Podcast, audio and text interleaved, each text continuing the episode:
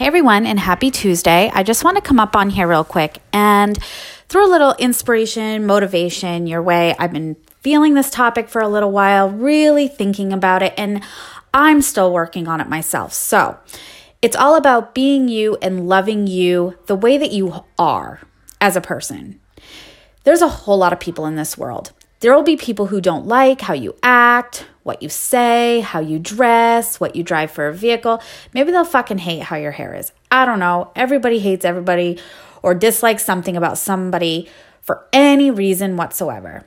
If how you are, though, as a person and what you're doing gives you joy and makes you feel amazing while giving you all those good vibes inside, continue it. Don't stop it.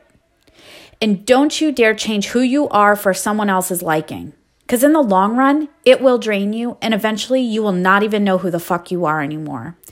Fuck them. You will not always be someone's cup of tea. And as a chronic people pleaser, I'm speaking for myself, I'm still learning this too. It's damn hard, but we have to remind ourselves daily of this. Surround yourself with those who do love you for who you are as a whole and let go of those who don't. It will be hard, but it will be worth it. I promise you.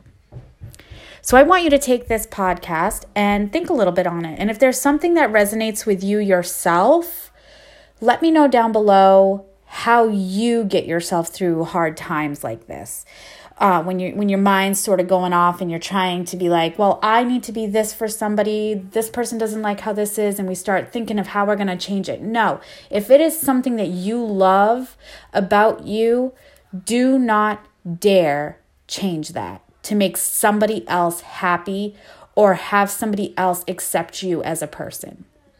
So, I hope you have a great Tuesday, and I will talk back at you next time.